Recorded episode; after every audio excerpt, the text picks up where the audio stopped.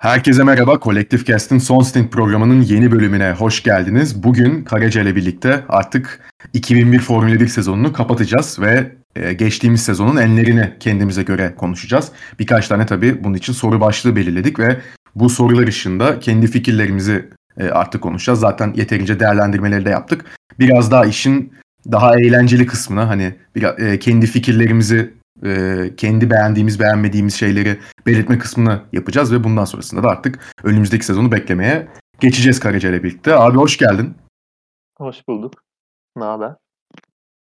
İyi valla bugün itibariyle Haas arabasını da gördük. Yani bir araba lansmanı hani yeni de kurallar gelmişken bu kadar mı heyecanlandırmazdı diye düşündüm yani sonrasında.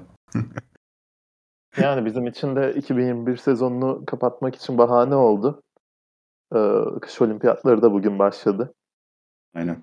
Ee, artık yani bu kadar spor etkinlikleri başlıyorken biz de kapatalım dedik 2021 sezonunu ama Haas'ın bu kadar erkenden açıklaması. Bir de dün söylediler açıklayacaklarını. Ha yarın arabayı duyuracağız diye öyle dün akşam bir açıklama geldi Twitter'da. Hakikaten ya.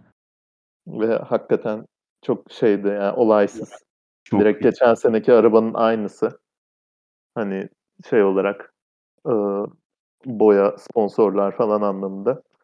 E, hani tasarım bakımından 2022 e, arabasından farklı Formula 1'in hani iki senedir yarışlara getirdiği arabadan farklı duruyor ama Mart'taki Bahreyn Grand Prix'sindekiyle ne kadar benzer olacak onu da merak ediyorum. Diğer takımlardan da biraz daha farklıydı şey olarak. Ee, hani mesela Red Bull'u, Mercedes'i, hatta Alpine'i, McLaren falan daha hani live eventler yapıyor veya ne bileyim videolar yayınlıyor, stream yapıyor. Tabii ki hani bu seviyede Haas'tan şey beklemiyordum ben ama yani en azından bir video ne bileyim e, iki sürücüsüyle hani Günter Steiner ile beraber yani bir 5 dakikalık video bile olabilirdi yani. Ama onu bile yapmadılar. Direkt sadece Twitter'a fotoğraf attılar. Ben de hani yeni arabayı açıklayacağız, lansman olacak falan deyince hani en azından video göreceğiz. Ne bileyim Günter bir şeyler diyecek falan diye bekliyordum. Ama Haas bizi açıkçası yine hayal kırıklığına uğratmayı başarabildi ve sadece fotoğraflarını gördük yeni arabanın. Bu da hani çok e, nasıl diyeyim beklentinin altında kalan bir lansman olarak karşımıza çıktı. Abi istiyorsan buradan hani lafı da çok uzatmadan zaten değerlendirmelerimizi sonrasında yapacağız yeni sezon için. Ee, geçen sezonun kendimize göre belirlediğimiz enlerine geçelim. Tabii ki sorular ışığında geçeceğiz. Ee, birkaç tane tabii soru belirledik e, beraber bunu, bunları konuşabilmemiz için. Şimdi en iyi sürücüyle başlayalım. Ee, şimdi burada en iyi sürücü derken hani tabii ki şampiyonumuz var ama yani e, ikimizin de kriterleri bu konuda farklı olabilir. Abi ben ilk cevabı o yüzden sence sezonun en iyi sürücüsü kimdi diye sana bırakayım. Aslında önceki bölümde e, konuştuk yani çok bariz herhalde buna cevabımız.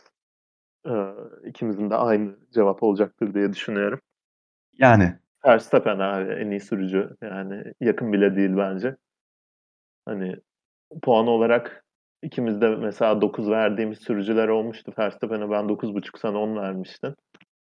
Ee, ama abi ayrı bir seviyedeydi yani. Hiçbir şekilde ya çok da konuştuk uzatmak istemiyorum. Ee, ama hani dış etkenlerden dolayı etkilenmediği her yarışı ilk ikide bitirdi. Tek sürücü hatası Suudi Arabistan'daki e, işte sıralama turlarında polü denerken duvara çarpmasıydı son virajda. Ee, hani önceki senelerde gördüğümüz Verstappen'den çok daha farklıydı. Hani 2018'e kadar ki olan e, şuursuzca hareket eden bir Verstappen yoktu. Hani birkaç sezondur zaten ama e, arabanın da mümkün kıldıklarıyla beraber her yarışı e, tek bir olay olarak düşünen ve o yarışta her şeyi vermeye çalışan, gereksiz bazen agresif olan bir sürücü vardı. Bu sene artık tamamen sezonun başından şampiyonayı düşündü. İşte son birkaç yarıştaki e, o agresiflik limitini aşmasından dolayı ben biraz puan kırmıştım ama yani onları bile hesaba katınca e, başka yanına yaklaşan ben sürücü düşün, düşünemiyorum. Abi ben o son e, yarışlardaki agresifliğini de gayet olağan karşılıyorum. Hani Mercedes arabasının özellikle motor e, geliştirmesini gördükten sonra Brezilya ile beraber özellikle hani çok net bir e, fark oluşacaktı pist üstünde ki zaten 3 yarış üst üste biz bunu da gördük. Hani e, Hamilton ve Mercedes aracı yanına bile yaklaştırmadı Verstappen'i. Hani bir tek e, Suudi Arabistan ve Bre- ya Brezilya'da bir şekilde yan yana geldiler de Hamilton orada zaten o hafta sonu yaptığı çok acayip bir şeydi. Yani yan yana gelmemeleri bile gerekiyordu aslında. Hadi Suudi Arabistan'da da işte kırmızı bayraklar şunlar bunlar çıktı okey. Hani orada da karşı karşıya geldiler de orada hani it dalaşı oldu biraz. Ha o agresifliğini ben normal karşılıyorum ki yani bundan mesela 30 sene önce aynılarını Senna yapıyordu. Yapmış daha doğrusu. Ya şu an kendisinden yani son saniyeye kadar hani şampiyonluğu ve yarışmayı bırakmayan hani her şeyi göze alan biri olarak bir efsane olarak bahsediliyor. O yüzden hani bundan 30 sene sonrasında da bu sene Verstappen'in yaptığı agresiflikler açıkçası pek hatırlanır mı? Yani zannetmiyorum. o yüzden hani Ya o konuda ki. ya o Ya konuda yani başka diyeceğim bir şey yok yani. Hani o yüzden ba- bana normal geliyor ve tabii ki benim için de sezon sürücüsü hiç e, tartışmasız Verstappen yani. Tabii ki normal bence de yani insanlık hali sonuçta rakibin son kaç sezonun şampiyonu, son 4 sezonun şampiyonu ve hani tarihteki en başarılı Formula 1 pilotu. Bir baskı hissetmen çok normal yani. Ama e, 10 demek benim için mükemmel, hani kusursuz bir sezon demek. O yüzden de hani bunları kabul ederek yine de puan kırdım. Yine de o yüzden mükemmel bir sezon diyemedim. Ama işte dediğim gibi yanına yaklaşabilen bile başka kimse yoktu. Aynen öyle. Yani hakikaten e, kendi klasmanındaydı. Hani ikisi de bence e, bütün gridden çok farklı bir şekilde ayrılıyorlardı ama ya Verstappen de kendi liginde yarıştı. O yüzden hani bu- onun da hani 2016'dan beri geldiği noktayı görünce ya gerçekten çok acayip bir yere evrildi. Hani ben bu kadarını da beklemiyordum açıkçası. Yalan olmasın yani. aynen öyle. Şimdi en iyi sürücüyü bu şekilde belirledik. En iyi takım. Ya burada ilk cevabı istiyorsan ben vereyim. Yani en iyi takım şimdi takımlar şampiyonasında Mercedes'in kazandığını gördük. Ee, bu arada hani son yarış Abu Dhabi'de e, Perez'in güvenlik aracı arkasında yarıştan çekildiğini gördük biz. Ee, zorunda kaldı gibi oldu aslında biraz. Ki hani Suudi Arabistan'da saçma sapan 3 kişi çarptı Perez'e. O yüzden yarış dışı kaldı. Fena da gitmiyordu. Hani orada Aslında şeymiş o son yarışta. Çok ufak bir sorun mu varmış ya da Evet. Motor eski, herhangi bir sorun çıkmasın, tekrar Evet. güvenlik aracı riski oluşmasın diye. Ya aşırı Aynen. tedbirli davrandıkları için Aynen öyle. Aynen öyle. onu Hani bile hiç, hesaba katmışlar yani. evet, yani hiçbir şekilde hani güvenlik aracı periyodunu uzatmamak için çektiler orada şeyi, e, Perez'i. Ya mesela Suudi Arabistan ve hani hatta, hatta Suudi Arabistan'a bile gerek yok. E, Perez yarışı bitirebilseydi hani Hamilton'a herhangi bir atak yapabilir miydi bilmiyorum. Yapabilirdi belki. Onun da çünkü pite almışlardı. Hani aslında yarışın son turunda e, takımlar şampiyonası da Red Bull kaz- Red Bull kazanabilirdi. Çünkü Bottas zaten 6.lıkta sürünüyordu yani. Hani bir Gazli'yi Mazli'yi geçti. Sonra Gazli'ye tekrar geçildi e, tur sırasında. Hani 6.lıkta bitirdi. O yüzden hani çok da puan da toplayamadı. E, ama yani en iyi takımı düşününce abi yani içimden çok gelmiyor ama yani bence beklenti ve hani o beklentileri aşma şunu bunu da deyince hani hepsine bakınca ben Ferrari diyeceğim ya. Hani 2020'de ya gerçekten skandal bir sezon geçirdiler. Hani 6. bitirmelerini geçtim. Ee, 2020'de Leclerc'in yaptığı genel olarak e, sezon boyunca inanılmazdı. Hani e, o traktörle hani sırf yavaşlığından bahsetmiyorum. Araba da kontrolü çok zor bir haldeydi. Hani bugün e, 2020 Monza yarışına denk geldim ben. Orada Leclerc'in yaptığı kaza mesela hani araba o kadar instabil ki hani kontrol bile edemiyorsun.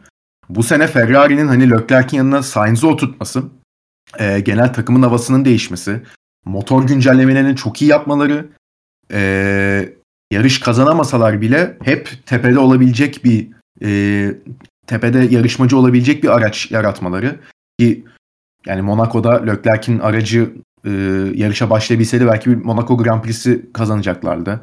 Ee, Rusya'da belki bir galibiyet çıkarabilirlerdi. Orada tamam Norris de çok şey yaptı ama sezonun özellikle de kapanış kısmında, ikinci yarısında ee, en iyi üçüncü araç olduklarını da iyice gösterdiler. Ya ben 2020'den 2021'e böyle bir geçiş yaptıkları ve ee, hakikaten e, çok olumlu anlamda çok büyük bir adım attıkları için ve hani Sainz ve Leclerc gibi iki kişiyi de e, takım içinde ben gayet iyi idare ettiklerini düşünüyorum. Ya, o yüzden hani ben beklentiyi de çok fazla aşması sebebiyle Ferrari diyeceğim burada. Ben de aslında Red Bull demeni bekliyordum. Ben de Ferrari diyecektim. O yüzden şaşırdım biraz ama ya böyle bir değişimin bu grid üstünde en az Ferrari'den gelmesini beklerdim ben. Çünkü Ferrari abi şey yani Türk futbol takımları gibi böyle taraftar ve medya baskısından dolayı ve hani yönetimden gelen baskıdan dolayı en fazla üstünde kara bulut dolaşan takım olabilir ve böyle değişimler kolay kolay gelmez Ferrari'den yani. Bir de yani 2020'den 21'e hiç neredeyse hiçbir kural değişikliği olmadı. Tamamen aynı arabalar. Ee, ben tamamen 2022'ye endeksleneceklerini düşünüyordum. Hani getirdikleri güncellemeler de çoğunlukla motor odaklı güncellemelerdi. Ee, motor güncellemeleri de direkt hani önümüzdeki sezonu da etkileyecek. Ee, ama yine de abi birdenbire bu kadar e, ortamın pozitifleşmesi, hani sadece sonuçların gelmesi de değil, ortamın bu kadar pozitifleşmesi e, benim için inanılmaz etkileyiciydi. Yani ben geçen seneki o düşüşün bu seneye de çok net yansıyacağını düşünüyordum. Hatta kış testlerinde bile Ferrari bu sene geçen sene kadar iyi olmayacak dediklerinde ben e, en fazla 5. olurlar diyordum. Geçen sezonu 6. bitirmişlerdi. Ama yani senin de dediğin gibi sezonu çok net bir şekilde 3. en iyi araba olarak tamamladılar. Ve şu an sezon boyu e, elde ettikleri sonuçlar önünde o kadar az puan dışında bitirdikleri yarış var ki zaten finish görmedikleri bir yarış var. E, Leclerc'in işte start yapamadığı Monaco Grand Prix'si var. Onun dışında Macaristan'da finish görememiş bir araç. Onun, onları da çıkarınca dört tane puan dışında sonuç var. Gerçekten evet. etkileyici yani. Hem istikrar hem performans bakımından e, benim de e, en iyi takım adayım Ferrari. Ki yani sen Macaristan'da söyledin abi. Macaristan'da Stroll hani nasıl girmişti Leclerc'e hatırlıyor musun? İlk virajda. Aynen. Evet, yani, orada da şey değil yani mekanik bir arıza değil. Yani, paramparça oldu Leclerc'in arabası ve hiçbir sorun yok. Direkt bodoslama giriyor virajı dönemediği ve frenleme yapamadığı için. Tabii yani. tabii biz o starta baktığımızda zaten Bottas'ı hatırlıyoruz. İki Red Bull'u birden e, aldı götürdü diye ama al, arkada bot şey e, Lance Stroll çok daha net bir şekilde frenlemeyi kaçırıp giriyor Leclerc'e. O gerçekten inanılmaz. Ama hani Ferrari'den sezonun takımı olarak bahsedebilmek hani böyle bir sezonda enteresan ama hani hakikaten ben de senin dediklerine de katılıyorum. Yani özellikle e, dayanıklılık ve hız anlamında yani çok büyük yol kat ettiler. Bakalım tabii 2022 senesinde yine hani Ferrari geri dönüyor şeyleri başladı şimdiden ama yine, yani yine bir bence sakin olması gerekiyor. Ferrari'ye öyle denilince asıl tehlikeli oluyor zaten ama bakalım. Evet yani hani ne olacak bu Ferrari'nin hali mottosu da vardı. O biraz geçildi. Ya ortası yok. Hani ya ne olacak Ferrari'nin hali ya da tamam bu sene domine ediyoruz oluyor. Tam Türk takımı abi. Türk futbol evet, aynen. takımı yani. Aynen öyle. Yani, tifosi enteresan bir şey ama bakalım bu sene ne yapacaklar onu da göreceğiz. Şimdi en iyi sürücü ve en iyi takım dedik. Ee, kalanların en iyisi. Yani burada kalanların en iyisi derken biz e, mesela en iyi sürücüde zaten hani Verstappen e, cevabını verdik ikimiz de. Ve hani e, Red Bull ve Mercedes araçlarının tabii gridin geri kalanından çok daha e, ileride olduğunu gördük biz e, sezon boyunca. Yani her ne kadar Perez ve Bottas'ın e, düşük performanslı yarışlar geçirdiğini görsek de yani Mercedes ve Red Bull çok daha farklı e, konumdalardı. Hani bir ve ikinci araçlar e, üçüncü ve altının çok önündeydi. O yüzden biz hani kalanların e, en iyisi derken ki bu arada şunu da ekleyeyim zaten e, pilotlar şampiyonasına baktığım zaman da ilk dördü e, bu iki takımın dört sürücüsü oluşturuyor gayet doğal olarak. O yüzden kalanların en iyisi derken yani bu kalan e, 8 takımdaki 8 takımdan en iyi performansını düşündüğümüz sürücüyü e, burada seçelim dedik. Bu sefer de sen başla abi. Abi burada da e, aslında bir önceki bölümden biraz belli benim cevabım. E, çok net bir şekilde Carlos Sainz benim için kalanların en iyisi. E, sezonun 3'te 2'lik bölümüne kadar Lando Norris derdim muhtemelen. Çünkü yani, ııı, İtalya Grand Prix'sine kadar 4 podyumu vardı. İşte İtalya'da zaten 1-2 yaptı McLaren ve Ricardo'ya geçilmesini bekliyorken neredeyse herkes, ııı, çok net bir şekilde önündeydi tüm sezon boyunca. McLaren'in de sezonun son 3'te 1'lik bölümünde düşmesiyle, eee, ve kendi Rusya Grand Prix'sinde eee, ki stratejik hatasıyla beraber son 3'te 1'lik bölümde, eee, biraz ortalıktan kayboldu. Eee o yüzden dediğim gibi o noktadan sonrasını da düşününce, eee, Norris diyemiyorum. Sainz ama, ııı, aynı şekilde Leclerc'e çok net geçilmesini bekliyordu herkes. Hatta Binotto bile, ııı, kış testlerinde ya da daha öncesinde, eee, Sainz bizim 2'nci pilotumuz diye açıklama yapmıştı ama, eee, Leclerc'i geçti. Hani saf hız olarak gerisindeydi evet ama hem sıralamada hem yarışta. Iıı, yaptı yaptığı hataların daha az olması ve, hani, daha az kritik olması sebebiyle hep, eee, kendini bir şekilde daha önde buldu. Sainz'ın 4 podyumuna karşılık Leclerc'in yalnızca 1 podyumu var. Eee, kimse bunu beklemiyordu bence. Iıı, ve, hani, ııı, Ferrari'nin istikrarının 1 numaralı sebebi bence Sainz. Hani, sıralamada kötü bir seans geçirse bile yarışta toparlıyordu. Yarışta kötü bir, böyle, stint geçirse bile toparlıyordu. Hep, ııı, önlere oynuyordu, yani, o orta sıra takımlarında. O yüzden Sainz diyeceğim ben kalanların en iyisi olarak. Abi, ben burada çok ikili, ya 2 pilot arasındayım ki geçen, eee, bölümde de zaten, hani, puanlama yaparken ben ilk üçümü, eee, Verstappen, Sainz ve, eee, Gasly olarak yapmıştım. Hı hı.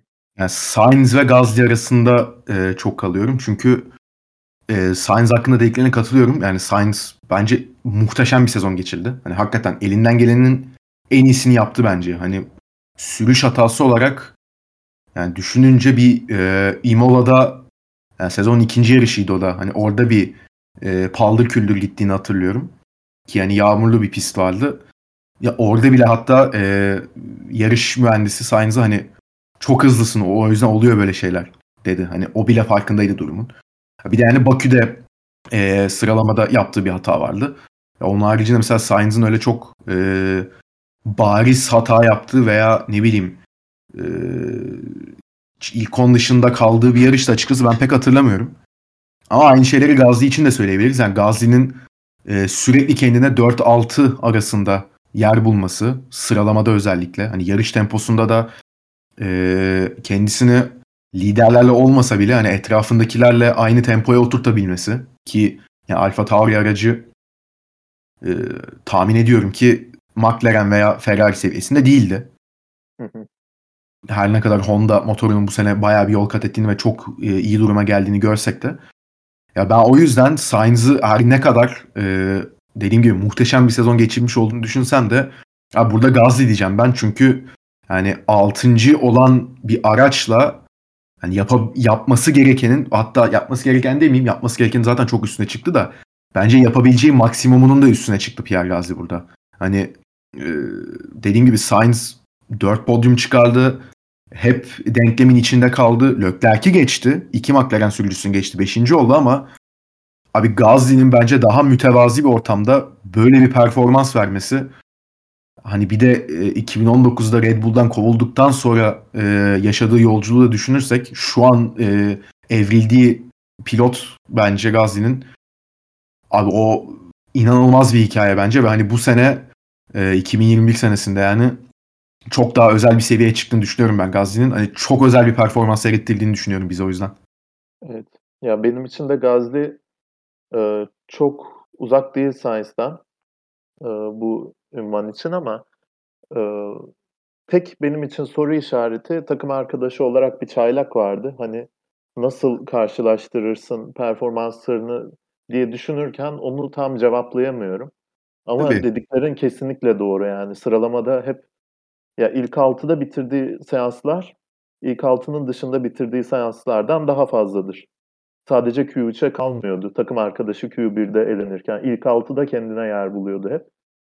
Ve işte e, sorunsuz bir şekilde e, yarış çıkardığı çok oldu. Hiç kameralara bile e, kameraların bile ona dönmediği yarışlar oluyordu. Çünkü orta sıra takımlarının o kadar önündeydi ki birkaç yarışta. E, o yüzden ya Gazi seçimini de çok iyi anlıyorum ben de. Yani zaten hani ben de dediğim gibi ikisinin arasında öyle dağlar kadar fark olduğunu ben de düşünmüyorum. Yani burun farkıyla biraz şey yapıyorum. Hani kişisel performans olarak gerçekten e, ya beni hakikaten şaşırtabildi bu sene ki ben kendisi için hani çok e, nasıl diyeyim özellikle Red Bull'dan kovulduktan sonra hani hiçbir şey olmayacak herhalde silinip gidecek. Hani Kvyat olur maksimum diyordum. Ya geldiği nokta çok acayip kendisini gerçekten. Takdir etmek lazım o yüzden. Aynen öyle. Evet. Belki Sunoda'nın bu kadar kötü gözükmesinin sebebi de Gazi'nin çılgın performansıdır yani. İşte, evet ben de biraz öyle düşünüyorum. Ee, o zaman en iyi yarış. Sence sezonun en iyi yarışı hangisiydi? Bunu sen ilk cevapla. Bunu ben ilk cevaplayayım. Abi bunun için ya bilmiyorum hani bütün yarışları tekrar seyrettim. Ay zor ya. Yani çok var değil mi ya?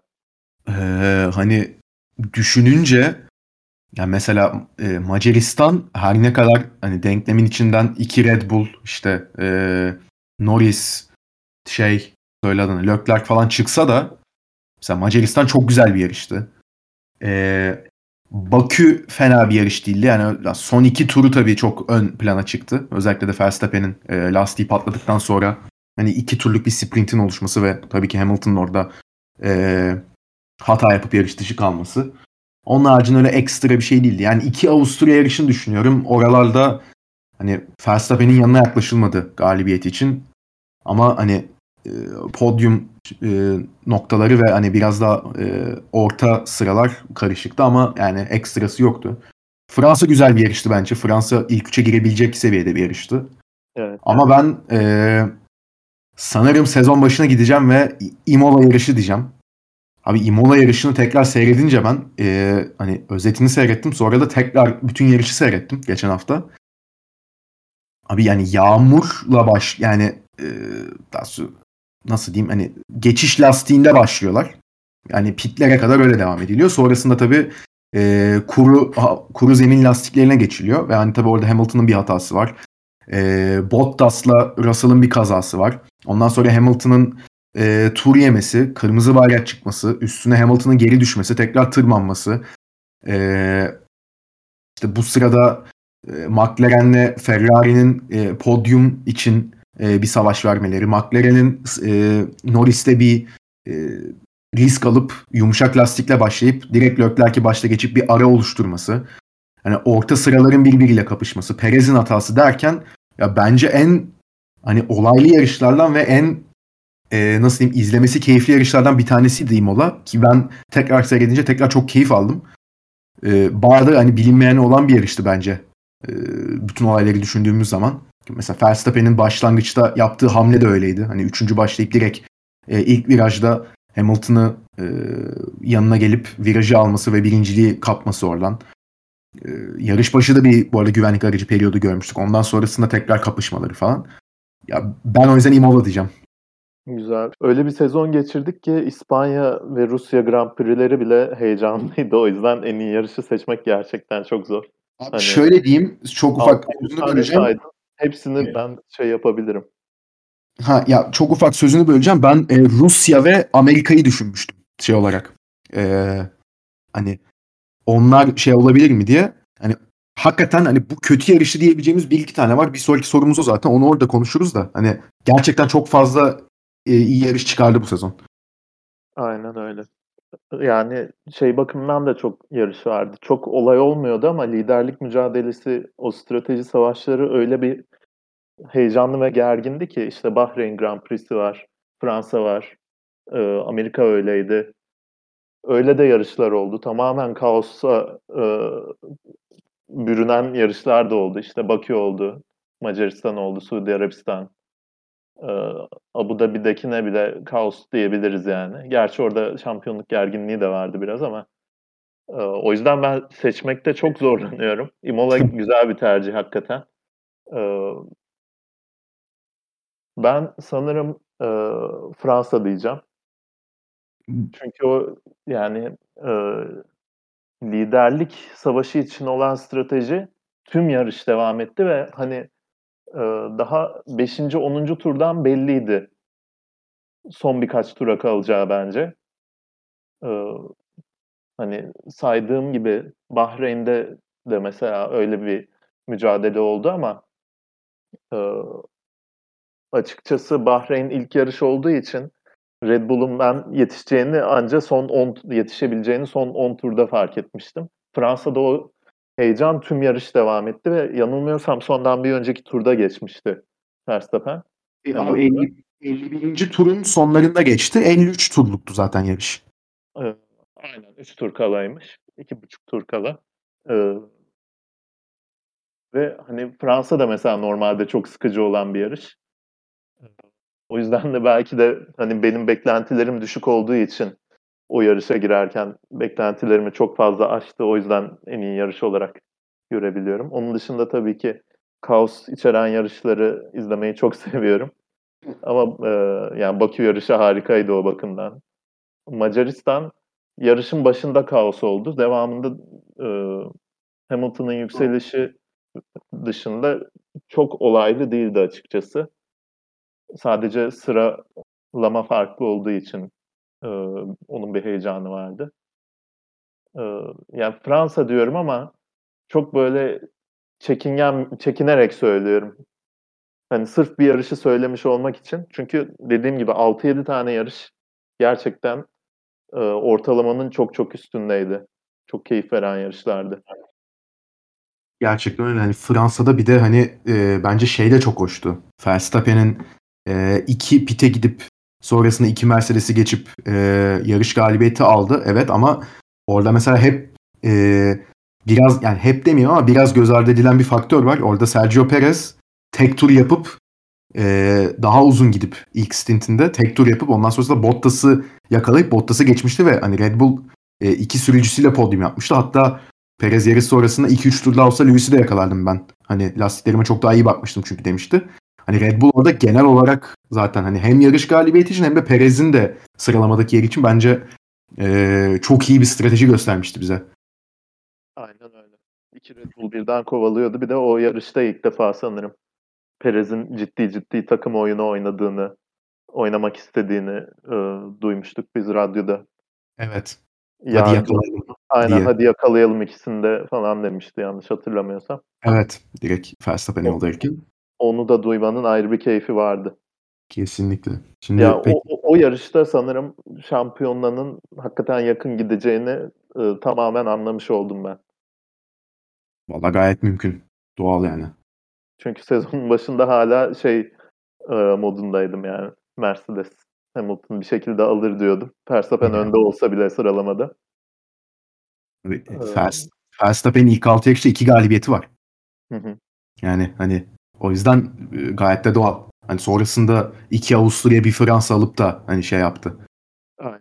Eee, hakikaten bir, eee, hızlı olduğunu ve şampiyonluk için aday olduğunu gösterdi. Şimdi en iyi yarış için adayları söyledik. Yani en kötü yarış peki sence hangisi? Hani en kötü yarış için yani kötü yarış tabii biraz, eee, kişiden kişiye de değişebiliyor. Hani hiç olay olmayan bir yarış da kötü olabilir. Veya mesela sevdiği pilotun kötü performans gösterdiği bir yarış da kötü olabilir onun için. Mesela hani, eee, yani subjektif de bakılabilir bu yüzden. Hı hı. Ama hani ya hakikaten her yarışta bir olay olduğu için, eee, hani kötü yarış kavramını biz açıkçası bu sezon ne kadar gördük orası da tartışılır. O yüzden burada sana lafı bırakacağım ilk önce. Sen ne düşünüyorsun? Abi burada sadece kötü yarış kavramını değil, yarış kavramını da biraz düşünmemiz gerekiyor. İşte. Çünkü Belçika Grand Prix'si gibi bir, eee, olay da gerçekleşti yani. O Hakikaten ya. o çok bariz bir şekilde hani en kötü yarış bence. Ama yarış mıydı?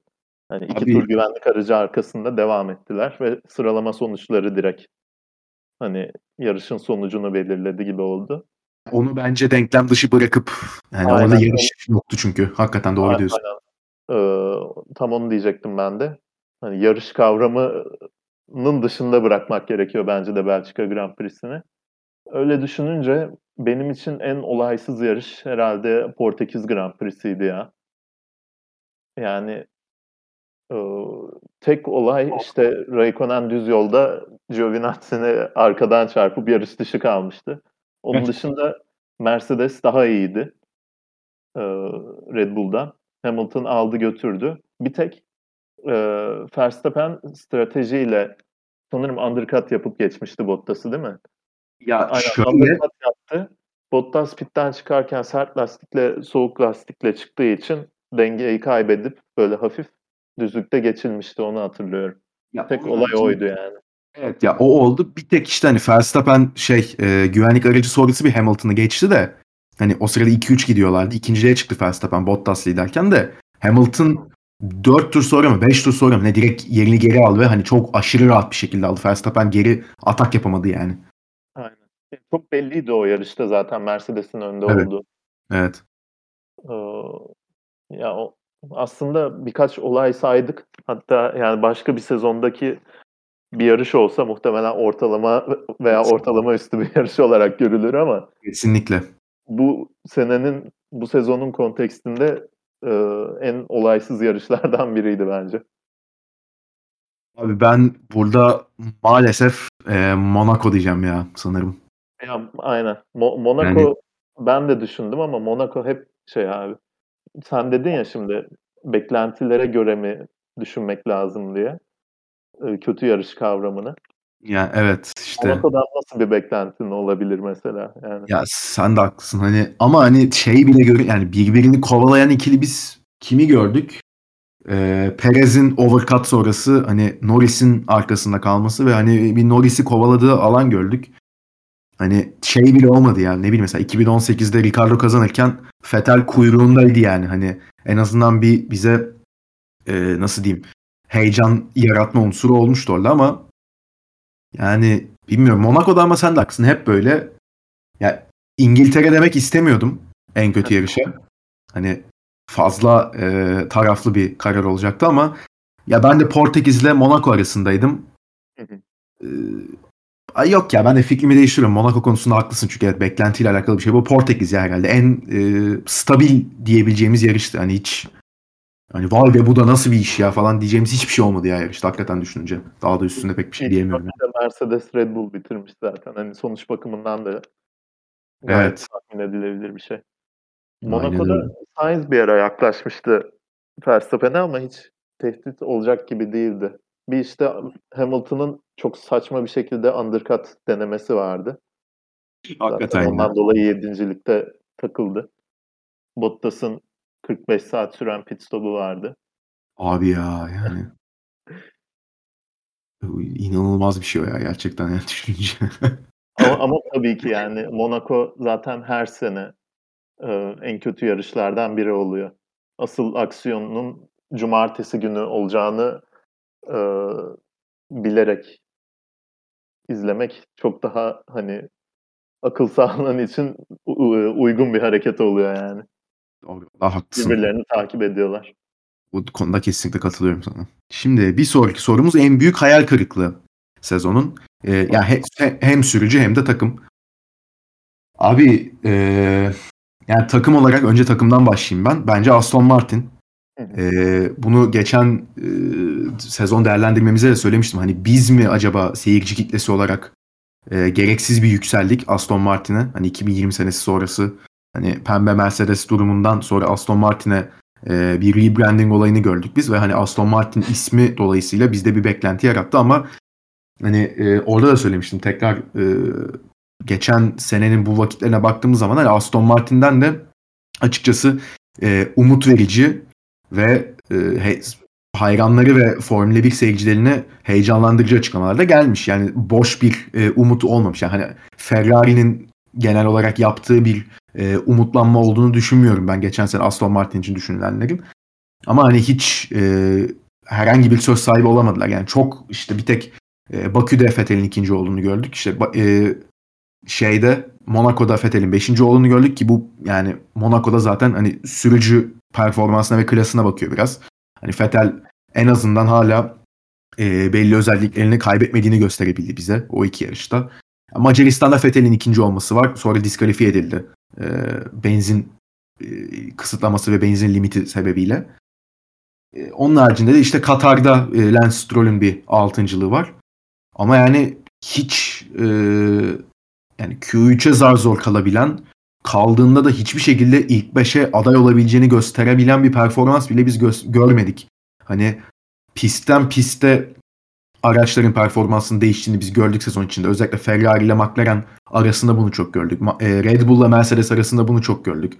Alpine'in e, belli pistlerde çok farklı seviyeye çıktığını gördük. Hatta ve hatta e, Alfa Tauri'nin bile belli e, pistlerde evet Gazli çok iyi performans gösterdi ama belli koşullarda daha farklı e, performans gösterdiğini biz gördük. E, Alfa Tauri'nin ama yani açıkçası bile beraber değil mi? A, evet hani e, ve biz hani Aston Martin'e baktığımız zaman herhangi bir farklılık da görmedik pistten piste. Hani öne çıkma da görmedik. Hakikaten bir yedinci arabalarla yani ilk altı hatta şöyle ilk iki kendi arasında 3 ile 6 kendi arasında 7'de Aston Martin tek başına 8 ile 10 arasında kendi arasında gibiydi. Öyle baktığımız zaman. O yüzden hani ben takım olarak hayal kırıklığına onu koyarım. Sürücü hayal kırıklığı biraz daha faz, e, farklı bence. Benim burada iki adayım var. E, üç olabilirdi ama e, Sergio Perez sezonu inanılmaz kapadı bence ve hani genel olarak sezon boyunca bence yine kendisinden beklenenden fazlasını yapabildi. O zaman ee, şöyle yapalım. Ben birinin kim olacağını tahmin ediyorum. Ben ben de çok net sürücü hayal kırıklığı. Ben söyleyeyim sen diğerine söyle. Lütfen. Yani tabii katılıyorsak sürücü hayal kırıklığında onu da belirtirsin de. Ben de mesela çünkü takımlarda e, benim için de Aston Martin en büyük hayal kırıklığı ama sen çok güzel bahsettin. Hani e, pembe Mercedes sezonundan sonra herkes bir düşüş bekliyordu. Ama böylesine bir düşüş beklemiyordu. Çok siliklerdi sezon boyunca. Ama abi benim için Aston Martin'den çok daha uzak olmayan bir takım var. Her ne kadar hani sezona girdiğinde beklentiler çok yüksek olmasa da Abi Alfa Romeo'ya ben evet. özellikle sinir oldum bu sene yani. Tahmin ediyordum bunu diyeceğini. Kişisel bir şeyim var, garizim var bu sene Alfa Romeo'ya. Ee, çünkü yani ne yapıp edip her seferinde bir şekilde e, batırdılar yani. Puan alabilecekleri ve hani böyle 9. 10. bitirmek de değil. 6. 7. bitirip ciddi puan alabilecekleri çok fazla yarış vardı. Williams'tan tüm sezon boyu daha iyilerdi bence. Ama Williams'tan e, Williams'ın yarısı kadar ancak neredeyse puan alabildiler. İşte sıralamada işler yolunda gitse, iyi start alsa Giovinazzi bir şey yapıyor, çarpıyor. Raikkonen iyi gitse e, işte stratejide bir hata yapıyorlar birbirlerine çarpıyorlar. İşte e, takım düzgün iletişim kurmuyor. O yüzden kaybediyorlar. Türkiye Grand Prix'sinde mesela hiç pit stop yapmayan Ocon Ocon'dan Giovinazzi son turlarda tur başına 5 saniye daha hızlıydı. Adama söylememişler. Önünde Ocon e, erimiş lastikle yarışıyor. Azıcık hani zorla da geç şunu diye. Ocon 10. bitirdi. Bir puan aldı. Yarış bitti. Hemen önünde gördü o konu Giovinazzi. Niye söylemiyorsunuz diye takımı azarladı mesela. Yani e, potansiyelinin en altında kalan takım bence Alfa Romeo'ydu. Sezon sonunda, sezonun ikinci yarısında hep iki arabayla Q2'ye kalıyorlardı mesela. Alfa, şey Aston Martin'den bile daha iyi sıralama performansı gösteriyorlardı. Ama yani bunun sonuca yansıdığını o kadar nadiren görebildik ki o yüzden yani yapabildiklerini bir türlü yapamadılar. Aston Martin mesela araba e, beklediğimizden daha kötüydü. Onun da hani çok üstüne çıkamıyorlar tabii ki. Ama Alfa Romeo bir şekilde hep batırdı. Formula 1 gibi bir yerde de böyle ufak hataları bu kadar sık yapmaman lazım. O yüzden benim için en büyük hayal kırıklığı Alfa Romeo'ydu bence. Sürücüye de gelirsek senin iki adayından biri herhalde bu isimdir diye düşünüyorum. Daniel Ricciardo abi e, evet. bu sezonun bence sürücü olarak en büyük hayal, hayal kırıklığıydı. Demin Norris'ten bahsederken de dedim yani Norris'i çok rahat bir şekilde geçmesini bekliyordum ben. Gerek sıralamada e, gerek yarışlarda hani sıralamada saf hızıyla yarışlarda da tecrübesiyle geçer diye düşünüyordum. Hani Norris'in takımdaki 3. sezonu eyvallah ama 5. E, 6. yarıştan sonra alışır, alır başını gider diye düşünüyordum.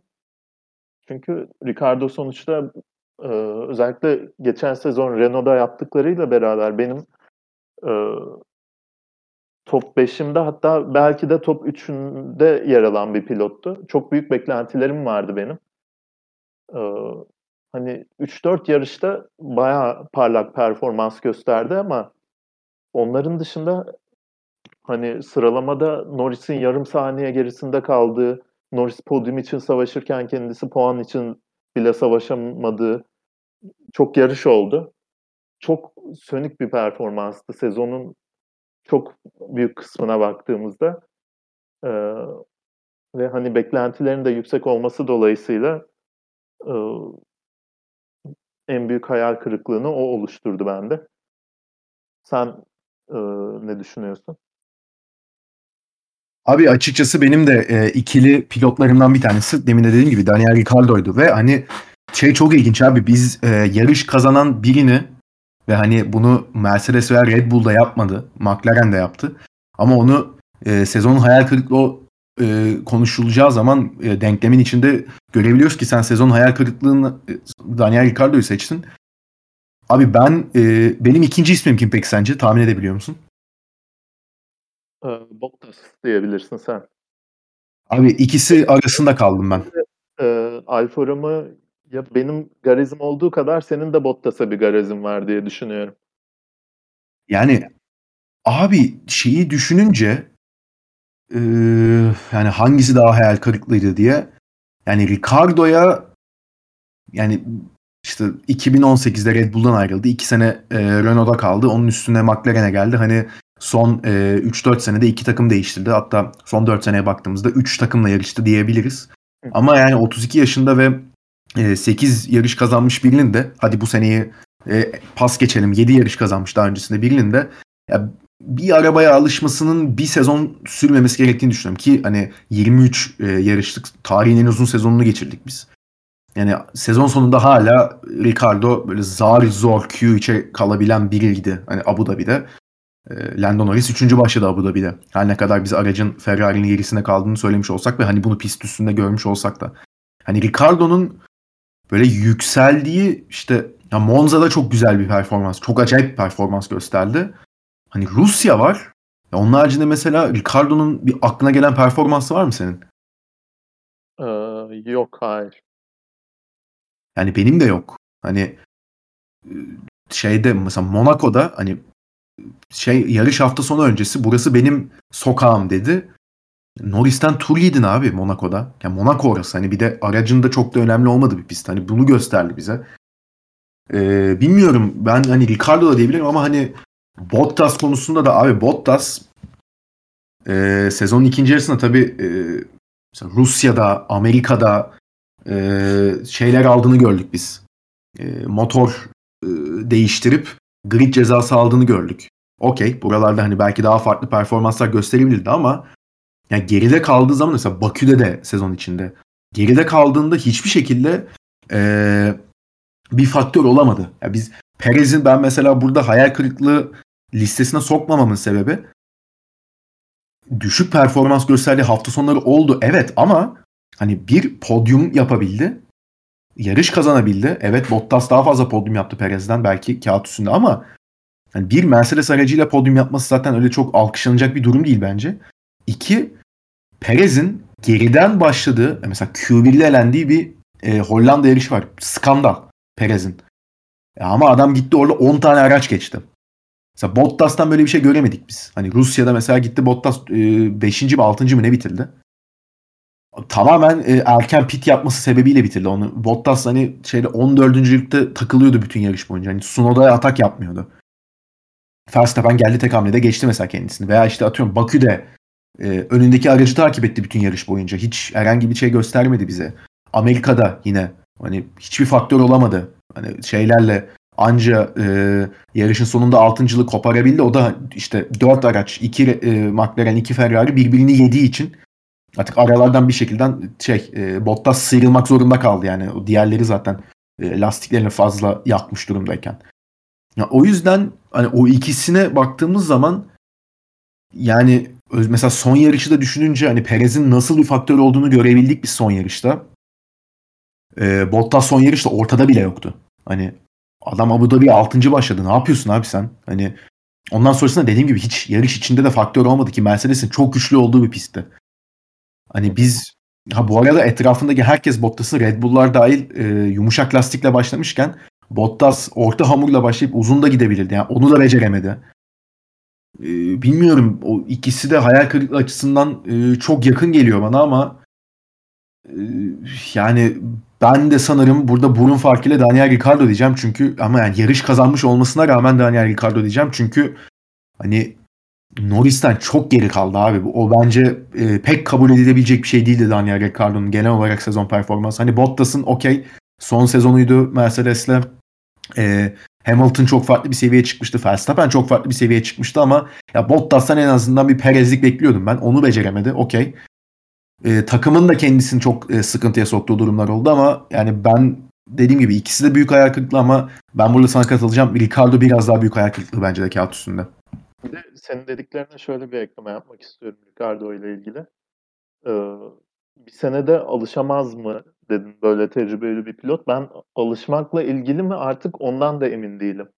Çünkü işte İtalya'da mesela tamam ben alıştım ya dedi. Artık tamam bundan sonra iyi dedi. Sonra gidiyor puan alamıyor başka yarışta. İşte e, ne bileyim Britanya Grand Prix'sinde 5. bitiriyor. Sonraki yarışta Macaristan'da puan alamamış. Önümde sonuçlar var şu an. Sezon e, işte yaz arasından sonra ki sonuçları sırayla birinci, dördüncülük, sonra 13. bitiriyor. Sonra tekrar beşinciliğe çıkıyor. 12. bitiriyor.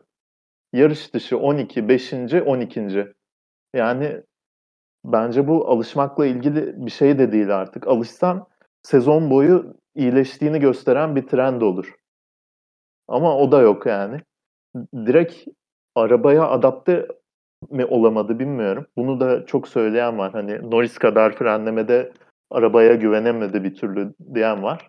Ama Formula 1 pilotlarının bir numaralı özelliği zaten arabayı hızlı sürmek değil, arabanın sunduğu limitlere adapte ol- olabilmektir. Ee, bunu da sezon boyu yapamıyorsan gerçekten hayal kırıklığı dolu bir performans demektir benim için. Ee, o yüzden benim için e, senin saydığın sebeplere kıyasla daha net e, hayal kırıklığı Ricardo'ydu benim için. Katılıyorum bütün dediklerine. Tabii hayal kırıklığını konuştuk. Ee, sezonun en iyi çıkış yapan pilotu. Yani bu biraz daha sanki ne bileyim kalanların en iyisine yakın e, bir sonuç verebilir bize herhalde. Sezon içinde en büyük çıkış yapan olarak da düşünebiliriz bunu. Evet. Öyle değişiyor mesela durum. Ben Sezon öyle düşüneceksek Sezon e, içi olarak ben. Benim cevabım net. Sezon içi en büyük çıkış yapan sürücü için. Kimdir? Geçen sene de genç sürücü programında Abu Dhabi'de sezon bittikten sonra 2020'de yarışan genç sürücü Fernando Alonso. Abi e, sezon öncesi yaşadığı bisiklet kazasındandır belki ama yani ilk 5 yarışta çok gerçekten e, kayıplardaydı. O konuda formda girmesiyle e, dedik artık yaş faktörü etkilemeye başlıyor. E, hatta o konuda o 5 yarışlık periyot sayesinde erkenden kontratı kaptı e, sonraki seneler için. Ama abi Alonso'nun yaptıkları sezon ilerledikçe hem yani bana keyif verdi izleyici olarak hem de e, yani Ricardo'da demin dediğimin aksine sezon boyu belli bir trend vardı. Sezon ilerledikçe iyileşti. Sezonun başlarında işte o 5 yarışı düşünmezsek yarışların içinde böyle tek tük anlar görüyorduk. ikili mücadele anları. Sonra sezonun ortasında Hamilton'ı 10 tur boyunca tutması var. Hani derslik savunma diye Yüz defa dedik. Yani ne kadar geçişi zor bir pist olursa olsun. Alonso 10 tur tuttu Hamilton'a. Hamilton Alonso'yu geçtikten sonra önünde Sainz vardı ki Sainz'da daha da taze lastik vardı Alonso'ya kıyasla. Bir iki turda e, ekarte etti Hamilton onu. Yani burada Alonso'nun savunmasının da çok büyük payı var. Ocon'un yarış kazanmasını sağladı o sayede. Ee, işte etkileyici performansları devam etti. En sonunda da Katar'da podyum aldı. Ee, ön sıralardaki takımlar e, çok fazla sıkıntı yaşamasa da hani Bottas yarış dışı kalmıştı ama üçüncülükte e, net bir şekilde gidiyordu. Perez sonlarda zorladı ama podyumu kaptı orada. Ve hani e, Alonso denince aklı hep e, işte takım içi politikalar falan geliyor. Ondan da hani takım içi politikanın T'sini bile duymadık sezon boyunca. İşte o konu gitti kutladı. O konu yarış hediye etti resmen. E, o yüzden e, benim için sezon boyu en yüksek çıkış, en fazla çıkış yapan Fernando Alonso'ydu. Genç sürücü tabii e, her yarışta daha da tecrübeleniyor. E, tabii hani e, bir çaylaktı kendisi bu sene. E, onu da hani düşündüğümüz zaman bu arada tabii işin şakası bir yana bence de Alonso burada yani senin dediklerine açıkçası pek ekleyebileceğim bir şey yok. Gayet iyi e, anlattım bunu. Ben de hani e, özellikle de o bahsettiğin sezon öncesi geçirdiği bisiklet kazası çenesini kırmıştı yanlış hatırlamıyorsam orada öyle hani sadece plak vardı galiba çenesinde tüm sezon. Evet. Yani hani öyle e, kolunu bacağını çizdi sürttü falanlık bir durum değildi yani geçirdiği kaza. Bayağı ağır bir şeydi. Ve hatta sezon başlangıcında da çok yakın geçirmişti bu kazayı. Yani oradan 42 yaşında bir sürücü hani geri dönüp her yarış üstüne koyarak gitmesi ve kendi ritminde bulması açıkçası bayağı e, ya seyretmesi çok keyifliydi ki e, onun zaten Macaristan şeyine birazdan muhtemelen gelecek. Hatta belki de şimdi geleceğiz. E, en iyi pist üstü mücadele iki sürücü arasındaki. Yani e, bu aslında bir sonraki sorumuzda e, pist üstü en iyi savunma. Yani bu ikisini sanki beraber e, değerlendirebilirmiş yani değerlendirebilirmişiz gibime geliyor benim. Ne düşünüyorsun? Olabilir. En iyi geçişle beraber hepsini şey yapabiliriz hatta. Ee, yani evet. Hani en iyi pist üstü mücadele ve en iyi savunmayı ben açıkçası aynı potada eritip ee, ya burada çok fazla e, yani çok fazla e, pist üstü mücadele yani özellikle hani e, liderlik veya hani podyum sıraları için bu sene açıkçası gördük biz hani liderlikte Verstappen'le Hamilton her ne kadar e, belli durumlarda yan yana gelseler de genellikle ya kazayla sonuçlandı ya da biri birini geçti ve uçtu gitti. Veya işte yarışın ilk e, turunda, yarış başlangıcında gördük biz. Hani onları açıkçası o kadar yan yana görmedik hani beklediğimiz kadar. Tabii yani doğal bence öyle olması da. Yani en iyi pist üstü mücadele ve en iyi savunmayı ben e, iki adaya indirgemiştim. E, Perez Hamilton kapışmalarıyla e, Alonso Hamilton kapışmasını ben burada düşünmüştüm. Yani Perez'in e, İstanbul'daki savunmasını ben mesela çok beğenmiştim. O daha kısa sürmüştü tabii ki Hamilton'dan. E, ama yani Hamilton onu pit yoluna itti. Baya pit yoluna attı yani. Nasıl herhangi bir inceleme çıkmadı o zaten çok ilginç ama Perez yani buna rağmen mücadeleyi bırakmayıp gitti. E, ilk viraj yani start finish düzlüğünde zaten yanına geldi tekrar Hamilton'ın. ilk virajda da yerini korumayı bildi ve devam etti. Sonrasında da zaten hani Hamilton'ın pite girdiğini ve e, Perez'in de hızlanarak gidip podyum yaptığını gördük biz. E, son yarıştaki Perez Hamilton mücadelesi zaten e, çok uzun süre konuşulacak bir e, mücadele. Hani iki tur boyunca Perez yani olacak şey değil yaptı gerçekten düşününce. Hani bunu seçen herhangi biriyle ben bunu nasıl seçtin diyemem. Yani inanılmaz bir şeydi bence. Ama ya Alonso'nun e, Hamilton'a yaptığı savunma yaklaşık 10 turluk savunma e, Macaristan'daki ve tabii Alonso'nun o sırada artık e, performans kaybı yaşamaya başladığı sert lastiklerle olması, Lewis Hamilton'ın e, ikinci pitini yapıp, daha doğrusu hatta üçüncü pitini yapıp e, yeni set bir e, orta hamur lastik takması ve bu şekilde Fernando Alonso'yu e, kovalaması, Fernando Alonso'nun yerini derslik nitelikte koruması, hiçbir şekilde Hamilton'ı pist, üst, e, pist dışına itmemesi, arabasını her virajda, her düzlükte doğru yerde konumlandırması, nerede e, tempo arttıracak, nerede daha tempoyu düşürecek bunu inanılmaz belirlemesi. Ya bence sen de zaten demin dedin o konuda bir hediye etti yarış galibiyeti diye Alonso için. Kesinlikle katılıyorum buna. Orada Ocon'un performansı genel yarış e, özelinde gayet istikrarlıydı ve hani arkasında Fethel'i tuttu. E, yanına yakla yani Fethel'i DRS mesafesine sokmamayı başardı Ocon çok uzun bir süre. Ama ya orada Alonso Hamilton'ı 10 tur boyunca böyle tutmasaydı ki artık sonunda da Hamilton geçtiğinde Alonso'nun hani blokaj yaşadığını gördük biz. Öyle Alonso bir çok büyük bir sürücü hatası yaptı da e, Hamilton geçti durumu da olmadı. Alonso belki bir 2-3 tur daha devam edebilirdi o savunmaya. Ama artık limitini de geçmişti iş bence. Hı hı. Yani e, o yüzden Alonso'nun Macaristan savunması ve hani Hamilton'la mü- girdiği mücadele bence hem en iyi pist üstü mücadele olarak e, söylenebilir hem de en iyi savunma kategorisinde de bence birinciliği alır. Yani ben de katılıyorum. Gerçekten milimetrik her viraj konumlandırdı yani. Öylesine milimetrikti ki Hamilton takımına şikayet etti yani bana yer bırakmıyor diye. Ee, halbuki milimetreler de olsa yer bırakmıştı. Onun dışında mesela savunma çizgisiyle viraja girse bile e, virajın apexinde e, normalden daha fazla yavaşlayarak Hamilton'ın elde edeceği momentumu da engelleyerek virajdan çıkıyordu. Ee, yani hem e, gaz fren kontrolü hem de arabayı işte pistin neresinde konumlandırdığı bakımından gerçekten o 10 tur şahaneydi izleme keyfi açısından.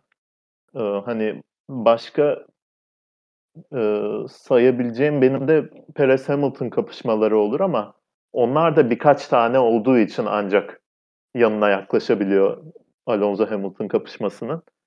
Ee, Türkiye'de gerçekten çok iyi savaştı evet. Ee, çok iyi savundu Perez. Abu Dhabi'de zaten çok çılgın bir hareket yaptı. Ee, ama ha bir de e, Verstappen Hamilton e, mücadelelerinin aksine pist sınırları içinde gerçekleşti bunların hepsi. Ee, ama dediğim gibi birkaç ayrı olayı kolektif olarak düşüne, düşününce anca yanına yaklaştırabiliyorum. Macaristan Grand Prix'sinde Fernando Alonso e, Hamilton kapışmasına. O yüzden çok net benim için. Yani hakikaten çok acayipti ya. Yani o o keyif hani bir de yarışın başı o kadar kaotikti. Onun üstüne böyle bir performans izletmesi gerçekten çok özeldi. Geçiş Ee, var mı aklında? Ya geçiş abi açıkçası ilk şeyle düşününce yani aklıma şey geliyor. Ee, genel ama işte yarış başı olduğu için onlar geliyor muhtemelen. Ya Verstappen'in 3 yarış üst üste Hamilton'ı avlama kısımları geliyor. Bence ee, İspanya'daki yarış başında Verstappen'in direkt içeri gelip e, içeri girip virajın bir anda yeri alıp geçmesi yani dokunmaması bile Hamilton'a ya onu söyleyebilirim ya. Dışarıdan geçmişti değil mi?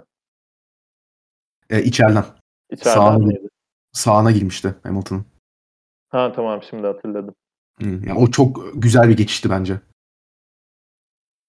Dışarıdan başka bir sürücünün vardı onu hatırladım da kim de hatırlayamadım. Benim de aklıma şey geliyor abi. Son yarışlardan birkaç örnek. Sunoda'nın Suudi Arabistan'da Leclerc'i dışarıdan geçişi vardı ya ilk turda. Evet o, o bayağı İyi. güzel. Eğimli dönüşte. 13. viraj mıydı? O bayağı güzel. Dışarıdan böyle etrafından geçiyor. O çok keyifliydi. Bir de e, bir de birinin daha vardı.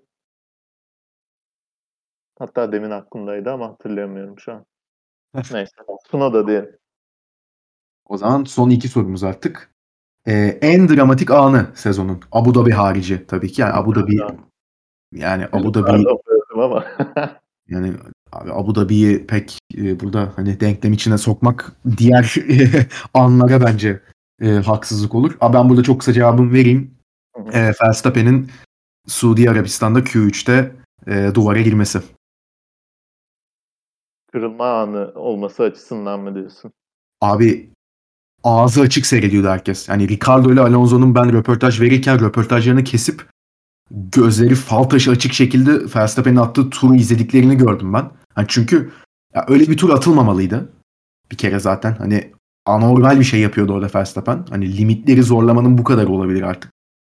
Ve tabii hani bu kadar acayip yani belki de Formula 1 tarihinin en iyi sıralama turunu atacakken adam son virajda önden kayma yaşayıp duvara girince abi o hani Toto Wolff bile abi nasıl ya falan diye kaldıysa bile değil mi?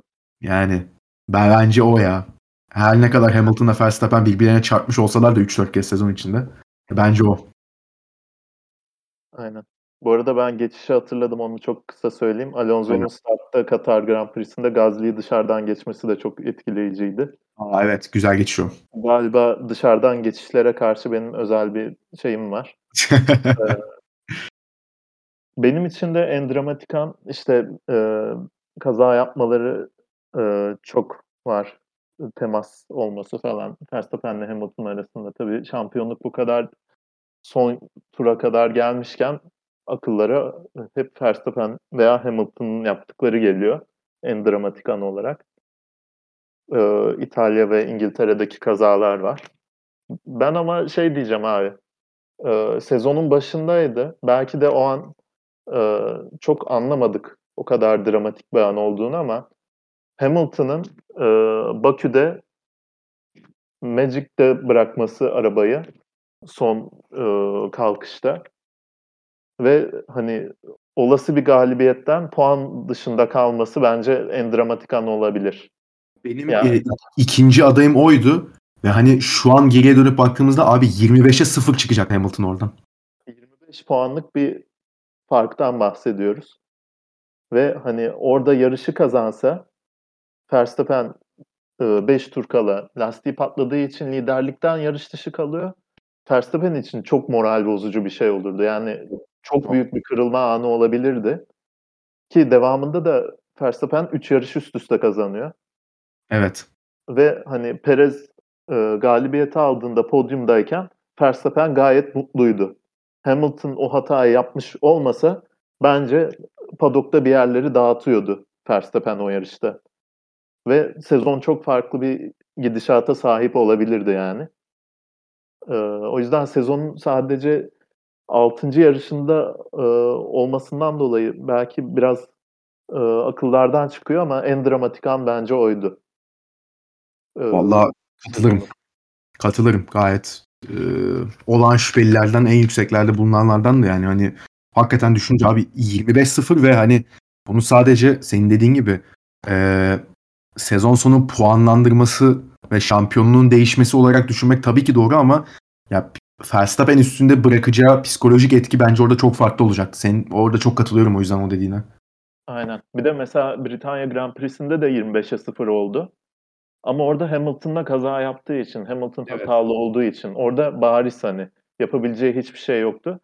Bakü'de 25'e 0 olsa lastiği patladığı için 5 tur kala. Britanya Grand Prix'sinde ilk turda oldu. Yani ilk turda yarış dışı kalmasa belki kim bilir ne olacaktı yarışın devamında. Burada 5 tur kala kazanacağın kesin gibi. Ama Pirelli lastiği yüzünden birden e, yarış dışı kalıyorsun. Yani evet o gerçekten ne saçma bir olaydı o da ya. Yani Pirelli umarım daha önce düzlükte kaza yaptı. Lastiği evet. patladığı için. Evet yani. Şimdi Çok ağır sonuçlar olabilir de yani o yarışta da. Kesinlikle katılıyorum. Şimdi son sorumuzda sezona dair en sevmediğimiz detay veya en sevmediğimiz olay. Ya benim burada iki e, düşüncem vardı. İlk önce seçmediğimi söyleyeyim. Çünkü e, seçmediğim olan yani çok e, taraflı baktım ve e, açıkçası hani e, subjektif olduğum bir konu. O da ya, genel olarak Britanya Grand Prix'siydi. Ya o bilmiyorum saçmalık da demek istemiyorum ama yani Hamilton orada tabii ki bilerek çarpmadı Verstappen'e ama ya genel yarış sonrası olanlar yani Hamilton'ın e, bayrakla beraber arabadan indikten sonra etrafa koşuşturması bilmiyorum o benim ya o görüntü genel olarak benim gözümün önünden gitmiyor. Bir de hani düşündüğümüz zaman e, tabii lafın başında da dedim ben subjektif bakıyorum bu olaya. hem yani Hamilton'ın sebep olduğu bir kaza sonrasında Verstappen'in yarış dışı kalıp onun üstüne Hamilton'ın e, yarışı kazanması e, tabii sezonun en tartışmalı anlarından birini beraberine getirmişti. On tabii bu kazadan çok kaza sonrası e, sosyal medyada oluşan tepkiler, e, iki sürücüye de gelen e, reaksiyonlar hem olumlu hem olumsuz anlamda. E, Verstappen'in sonra verdiği bir iki demeç oldu. Özellikle de kaza akşamı Instagram'a bir post atmıştı. E, ve çok saygısızca bulduğunu genel bütün süreci belirtmişti. Hamilton o saatten sonra yani o yarışa kadar biz biraz daha geride kaldığını e, görmüştük en azından. Yani pist üstünde tabii ki e, tekerlek tekerle mücadele ama o günden sonra o da artık e, geri adım atmayacağını göstermiş oldu bize. Ama ben bu detaydan bahsetmeyeceğim. Dediğim gibi subjektif bir konu çünkü bu. E, benim konuşmak istediğim konu daha çok iki tane takım patronuyla alakalı. Toto Wolff ve Christian Horner'la alakalı. Ya böyle bir mücadele sergilerlerken ikisi pist üstünde her şeylerini ortaya koyarlarken ve e, çok farklı bir seviyeye çıkmışlarken anlayamadığım bir şekilde Christian Horner ve Toto Wolff e, kendilerini onlardan daha ön plana çıkarmaya e, çalıştı. Ya bu benim şahsi düşüncem tabii ki ama yani sanki esas mücadele Verstappen ve Hamilton arasında değilmiş de ikisinin e, laf dalaşına dönmüş gibi bir durum vardı bence son yarışlara gelirken. Artık hani her koşulda e, ikisinin abuk subuk e, laflar etmeleri, çok ön plana çıkmaları, hani Brezilya ve Suudi Arabistan'a Toto Wolff'ün girdiği şekiller yani hiç yakıştıramadım. E, Christian Horner'ın yani o verdiği demeçler aklım almıyordu bir yerden sonra artık. Yani bunu Aileler de var bir de yani Masi ile direkt konuşmaları falan. Tabii yani onlar da çok e, etkili. Yani e, gerçekten aklım almadı benim ikisinin de yaptıklarını. Hani ya ta- tabii ki şey demiyorum sussunlar otursunlar ya yarıştır olur e, böyle şey burası F1 falan diyecek bir durumda tabii ki değiller. Ama e, bence iş artık bir yerden sonra özellikle de bu Brezilya yarışından sonra e, pilotunu ve takımını korumaktan çok e, birbirine laf yetiştirme ve ben daha güçlüyüm e, kıyasını yapmaya gelmişti bu ikili arasında. Ve bunu bence daha çok tetikleyen de Christian Horner'dı. Yani kesinlikle zaten e, F1'deki en çok konuşan ve e, ortalığı en çok karıştıran. Tam bir mikser. Kesinlikle yani hiç şey yapmam. E, ben bu ikilinin genel dinamiği ya beni gerçekten özellikle de sezon sonunu düşünce çok rahatsız, aşırı rahatsız etti yani. Evet. E, benim için de hoş bir durum değildi gerçekten. Özellikle sezon sonunda iyice çileden çıktı durum yani. Benim için de abi ya Britanya Grand Prix'siyle de bağlantılı bir durum. Kurallar kurallardaki demeyeyim de verilen cezalardaki tutarsızlık benim için sezon boyu en sinir bozucu olaylar olaydı. Yani bu sadece şey bakımından da değil. Mesela Brezilya'da ve Suudi Arabistan'da Verstappen'in yaptığı hareketler neredeyse aynıydı. Birinde ceza aldı, almadı. Hani cezanın verilip verilmediği tutarsızlığını da geçti artık bu sene.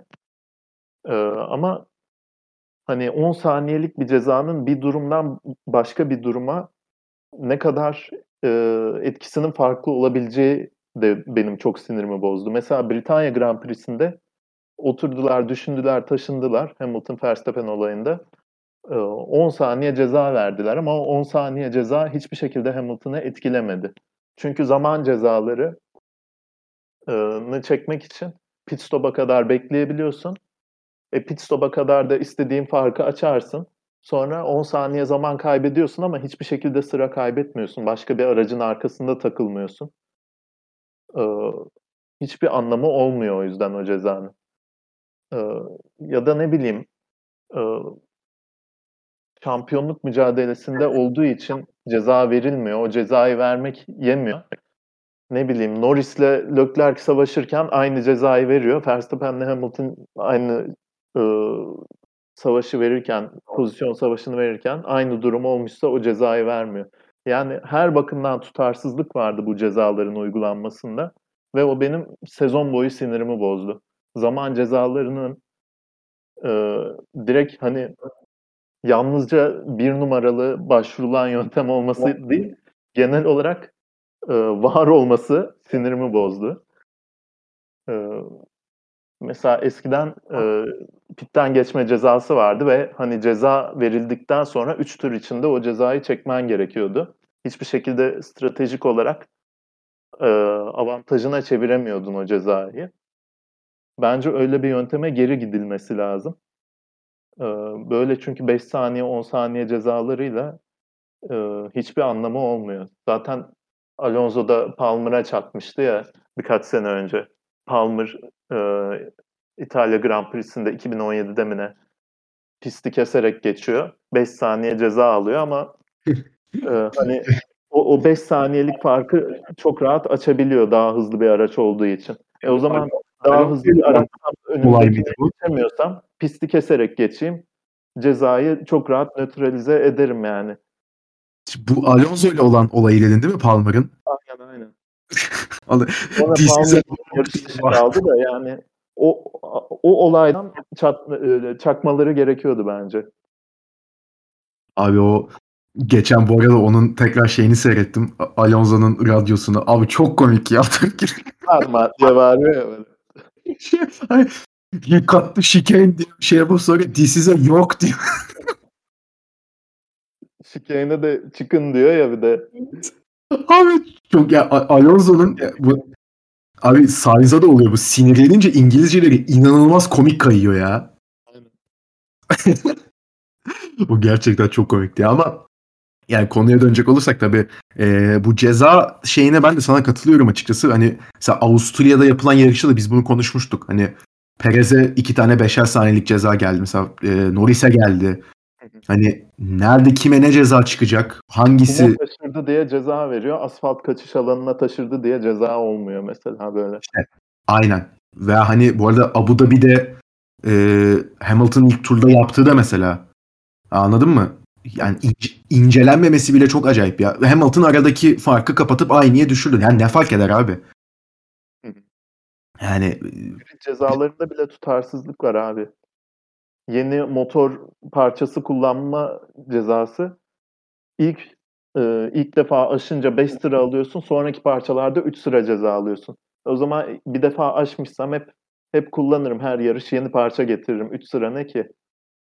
Yani, Hamilton'ı gördük yeni motorla uçtu Brezilya'da mesela.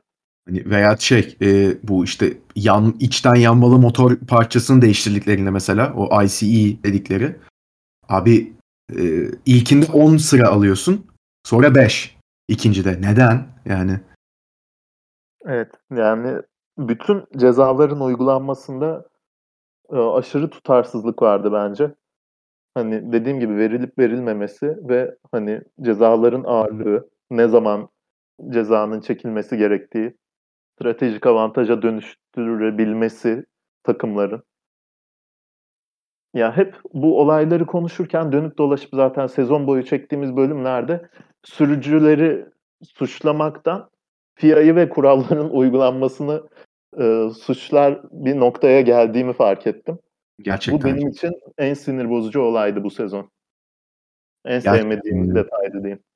Yani bilmiyorum bir yani ki bu arada hani FIA daha doğrusu yarış kontrolünde hani Michael Massey'nin de belki değiştirilebileceği konuşuluyor ki altında çalışanların çoğu değiştirecek anladığımız kadarıyla ama bu da yani bu tutarsızlıktan dolayı değil e, Mercedes son yarışta memnun kalmadığı için yapılacak.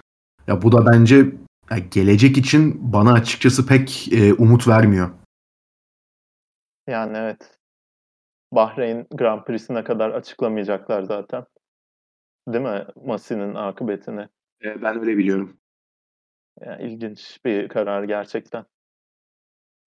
Tabii yani bundan sonrasında ne olacak? Ee, onu göreceğiz ama yani genel olarak zaten sezon enleri bizim için bu şekildeydi. Son olarak bir çok kısa senden e, sezonu biz bir anketle açmıştık. E, sezonda bu anketle kapatalım diyoruz. Anket sonuçları sende değil mi? Aynen önümde şu an. E, Allah açıkçası bir e, senden genel değerlendirme anketle alakalı alabiliriz. Mesela ben e, tamamen yanıldım. Aynen sen Hamilton ve Red Bull şampiyon olacak dedin. ee, ben Verstappen'le Mercedes demişim. Ee, ikimiz tam ayrışmışız bu noktada. Ben doğru bilmişim. Ama sürücüler klasmanını kim 5. bitireceği ikimiz de çok net bir şekilde Ricardo demiştik. Bunu hatırlıyorum. O konuda bayağı yanıldık ikimiz de. Takımda 3. olarak McLaren bitirir diyorduk. Ferrari olacağını düşünmüyorduk bence ikimiz de. Hatta yani dediğim gibi ben en fazla beşinciliğe tırmanırlar diyordum. Ama e, çok açtılar kendilerini. E, onun dışında e, ikimiz de takvimdeki yarış sayısını doğru tahmin edememişiz. Sen işte sezon başladığında 23 yarış olarak e, duyurulmuştu. Sen 23 kalır demiştin. Ben bayağı bir iptal olur. 19-20 yarışa düşer demiştim. Sadece bir yarış iptal oldu. Ee, iptal edilen yarışlardan biri ne yerine Türkiye Grand Prix'si düzenlenecek diye bir soru sormuştuk. Ee, buna sen hayır demiştin. Sen Aa, tabii yani deminki soruyla da bağlantılı hiçbir yarışın iptal olmayacağını düşündüğün için buna hayır demiştin. Ben bir sürü iptal gelir diye bir gaza gelip evet demiştim. Ben bayağı ben bayağı küme düşmüşüm ya. Aynen zaten şey e, kaç soru var bilmiyorum ama e, 30'a yakın soru vardı. Sen 7 puandasın. e, en yüksek 12 puan alan olmuş. Ondan sonra 10 puan var. Ben de 10 almışım. E, yani onun dışında o 2-3 sürücünün Covid olacağını ikimiz de doğru tahmin etmişiz. Ee, sezon ortası bir transfer olmayacağını düşünmüşüz ikimiz de. Kaç sürücü puan alacak sorusuna e,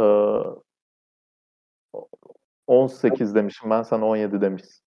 Pardon 16 demişsin. Ben Latifi de puan alır ya diye bir gaza gelmiştim onu hatırlıyorum. Puan aldı. Aldak. Aynen.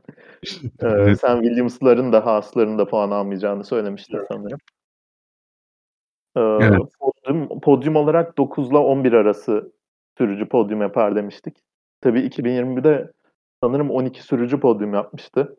Bayağı e, özellikle turbo hibrit çağında görülmemiş bir olaydı bu. Bu devam etmez. Hani çok çılgın bir sezondu demiştik. Daha da çılgın bir sezon oldu. Hmm. Hatırlamıyorum tam sayısını ama ya Russell bile podyum aldı sonuçta. Gerçekten. Hatta şu an bakıyorum 13 sürücü puan almış. 13. Daha da artmış evet. yani. Evet onu şey yapmışız da yani. Onu öngörmek gerçekten biraz zor bence. Kaç takım puan alacaka 8 demişim ben. E, 9 oldu. Yani. Aynen sen Williams'dan umutlu değildin pek. Yok ben hiç değildim. Ben, ben Alfa Romeo alırlar diyordum da şansın ötesinde yine iyilerdi. Evet. Sen 9 mu demişsin onu? Aynen 9 demiştim ben de. Bak hangi takımlar yarış kazanacak kısmında ama bence hakkım verilmeli. Mercedes ve Red Bull demişim. Okey. De, McLaren de diyebilmişim. Bak Alpine dememişim ama. yani. Ben gaza gelip Ferrari'yi de eklemiştim onlara. Ferrari kazanamadı. Ki ben kazanamadı. daha mesela onda senden. Evet. Ee, Mercedes kaç yarış galibiyeti alacak? 11 veya daha fazla demişim. Ya tutmadı. İyi ki tutmadı. Kaç oldu? 10 mu kazandılar? E, 9. Hamilton 8 kazandı doğru. Bottas zaten. Bottas 1 kazandı. 9 işte şey e, Hamilton e, pardon Verstappen 11 şey işte 20 yarış yapıyor. Perez bir tane kazandı. E, Ocon bir tane kazandı. Bir tane de e, Ricardo kazandı. Hı hı. Aynen. Mesela bak Verstappen kaç yarış galibiyeti alacak? 6 veya daha fazla. Ya ben Mercedes'le Verstappen domine eder demişim yani kısacası. Aynen. Ben bu Ama soruya hiç... cevap verişimi hatırlıyorum. 6 kazanamaz ya diye bir düşünmüştüm ilk. Ama sonra dünya şampiyonu olarak Verstappen'i yazdım. Kazanması lazım şampiyon olabilmesi için deyip böyle çekine çekine 6 veya daha fazlayı işaretlemiştim. Neredeyse iki katını kazanmış kardeşim yani. Aynen. Aynen. Hmm. Bu kadarını beklemiyordum. Evet. 2021'de herhangi bir sürücü ilk Grand Prix galibiyetini alacak mı sorusuna hayır demişim. Yine e, konuşturmuşum e, öngörülerimi. Aynı şekilde. Ee, peki şeye ne demişsin? En fazla pol pozisyonuna sahip sürücü kaç pol pozisyonu kazanacak? Ben ona 7 demişim. Ben de 8 demişim. Verstappen 10 kazandı ya. Aynen. Abi bu çok acayip onu, bir şey. Onu bilen kişi sayısı Eee, 2 falan. 15 Evet. kişi doldurmuş bu anketi. 2 kişi bilmiş. İnanılmaz ya. Yani 4 yarış üst üste kazanan çıkacak mı? Hayır demişim de zaten çıkmadı. 3 yarış Ya var. Verstappen alabilirdi ama çarptılar. Şimdi hangi sürücü en fazla yarışta yarış dışı kalacak? Mazepin demişim de bunu açıkçası kim en fazla yarışta yarış dışı kaldı bilmiyorum. Mazepin doğru cevap. Müthiş. Sen ne demişsin? Ben Tsunoda dedim. Yani Orta o da çok daha fazla savaşır. Hani Mazepin arkada kendi halinde gider diye ama Hı. eee, Kö- özel bir kötü yetenek olduğunu Mazepin gösterdi bu konuda herhalde. yani kötü bir tahmin değil ama yine de Sunoda. Tabii tabii. Aynen. Peki kaç kez güvenlik aracı girmiş bu sezon? Abi onu eee, saydım tek tek. Hatta bu soruların cevabını eee, bulurken en zorlandığım soruydu. 9-12 arası diye bir seçenek varmış. Onu girmişim bu Anladım. Excel'e. Ama Tamam. 11'di. 11'di sanırım. Ben onu bilememişim. Ben 21-24 arası demişim. Yuh, Çok alakasız. 13-16 demiştim ben ona. O kadar da değil. Aynen. Evet. Mesela en ya bu üç sürücü arasından sezonu hangisi en fazla puanla tamamlayacak? Alonso, Leclerc, Vettel. O Leclerc demişim. O yani çok Ben hani demişim. Kendime şey yapmadım. Sezon boyunca 3 motor parçası sınırının altında kalıp motor cezası almayan sürücü olacak mı? Hayır demişim. Oldu yanlış hatırlamıyorsam. Alfa'lar ve ya Alfa Romeo'lar ve Haas'lar 3'te Evet. kaldı. Hmm. Ferrari motorunun da ne kadar dayanıklı olduğunu bu sene gösterdi yani. Yarışlarda birbirine çarpıp yarış dışı kalan takım arkadaşları olacak mı? Evet demişim. Olmadı sanırım. Oldu. Oldu oldu. Aa pardon. İşte Portekiz'de. Doğru. Doğru. Alfa Romeo'lar yaptı bunu. Aynen. Son soru olarak da Hollanda Grand Prix'sini kim kazanacak demişim. Ee, Verstappen demişim ben. Aynen. İkimiz de doğruyuz orada. Zaten e, dolduranların yarısı Verstappen demiş. Şebnem kazanmış değil mi? Yanlış hatırlamıyorsam. Aynen o kazanmış. Yani ona da tebrikler buradan. Te- Yani zor. Aynen. Açık ara. İkinci sırada 10 doğruyla benle beraber Anıl ve Baha var. Ya, Güzel yine. Ya Ben dediğim gibi küme düşmüşüm ama yani işim bu. O yüzden hani pek de şaşırtmadı yani. Neyse böyle bir hani bu tahminlerin abi bu tahmin Ferrari gibi. bu tahminlerin üstüne böyle bir sezon geçtiyse demek ki yani şimdi 2022 sezonu içinde tahmin yaparken yine yanılırsam belki yine mutlu bitirdiğim bir sezon sonuna ulaşabiliriz yani bilmiyoruz. Ben zaten hani beklenti yaratmak istemiyorum deyip mesela Hamilton şampiyon olacak demiştin. Tabii. O yüzden hani e, kazan kazan durumu var. Ya burada kazanacaktın ya da tuttuğun sürücü kazanacaktı. Yani abi to- totem yani totemlere devam hiç bırakmayacağım yani bunu. Ve sonuçta anketimizde böyle şey oldu ve ya bununla beraber zaten 2021 Formula 1 sezonunda artık burada ikimiz noktalıyoruz. Ee, şimdi tabii yeni sezona yaklaşık işte bir buçuk ay var. Bu, e, 4 Şubat itibariyle çekiyoruz biz bu bölümü. Ee, Şubat sonunda 23-25 Şubat arası bir e, Bahreyn, pardon İspanya'da Barcelona'da bir 3 günlük kapalı test yapılacak. Ee, tabii hani bu testler kapalı olacağı açıklandı. Şu an Bek, e, Karaca ile beraber pek açıkçası bilmiyoruz. Hani herhangi bir gazeteci veya medya mensubu oraya gidecek mi veya e, kimler takip edecek diye. O yüzden açıkçası e, Bahreyn te- e, Bahreyn diyorum hep. İspanya testleri sonrası nasıl bir e, önümüzde resim olacak? Bunun hakkında pek bir fikrimiz yok. E, ama 20 şu, e, 20 Mart'ta Bahreyn'de ilk yarış yapılacak. Ondan bir hafta öncesinde de 10-11-12 Mart'ta da e, Bahreyn testleri yapılacak ve Bahreyn testleri zaten e, televizyondan da canlı e, olarak yayınlanacak. Ve bu testler sırasında biz zaten belli artık bir şeylerin e, farkına varmış ve hani araçların, sürücülerin ne durumda olduğunu, e, yeni kuralların, yeni regülasyonların nasıl bir etkisi olduğunu açıkçası o testler sonrasında göreceğiz. Ama e, geçen sene yaptığımız gibi zaten öncesinde bir Drive to Survive çıkacak. Mart başı zaten. Onu bir seyrederiz. Hani nasıl bir e, sezon nasıl e, resmedilmiş dizide. Tabii Verstappen'de yok e, Drive to Survive'da. Hani onun olmadığı yerde onun şampiyonluğu nasıl anlatılmış.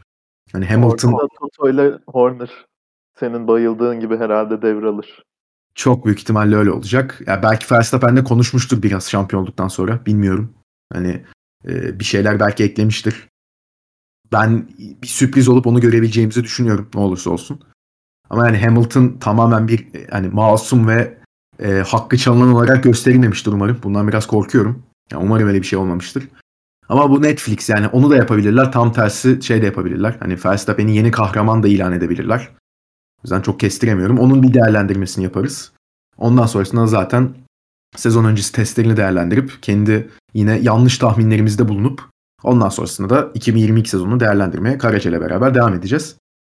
Abi çok özel bir sezon geçirdik. Yani gerçekten ee, seyrettiğimiz belki de en özel sezonlardan biriydi. Yani en iyisi bile denebilir belki. Hani ben 2012'yi çok severim ama e, bu sezonda onun yanına çok, çok yaklaştı hatta belki belli e, anlarda geçti bile. Yani benim en sevdiğim sürücü zaten kazandı sezonu ve hani çok epik bir şekilde kazandı. E, beklentilerin çok çok üstüne çıkan bir sezon seyrettik.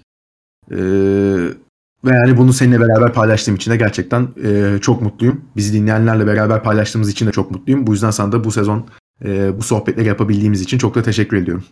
Ben teşekkür ederim. Yani her yarıştan sonra bu sefer uzun konuşma izleyip her seferinde neredeyse bir saate açtık ve e, aşarken de ikimiz de hiç yorulmadık yani.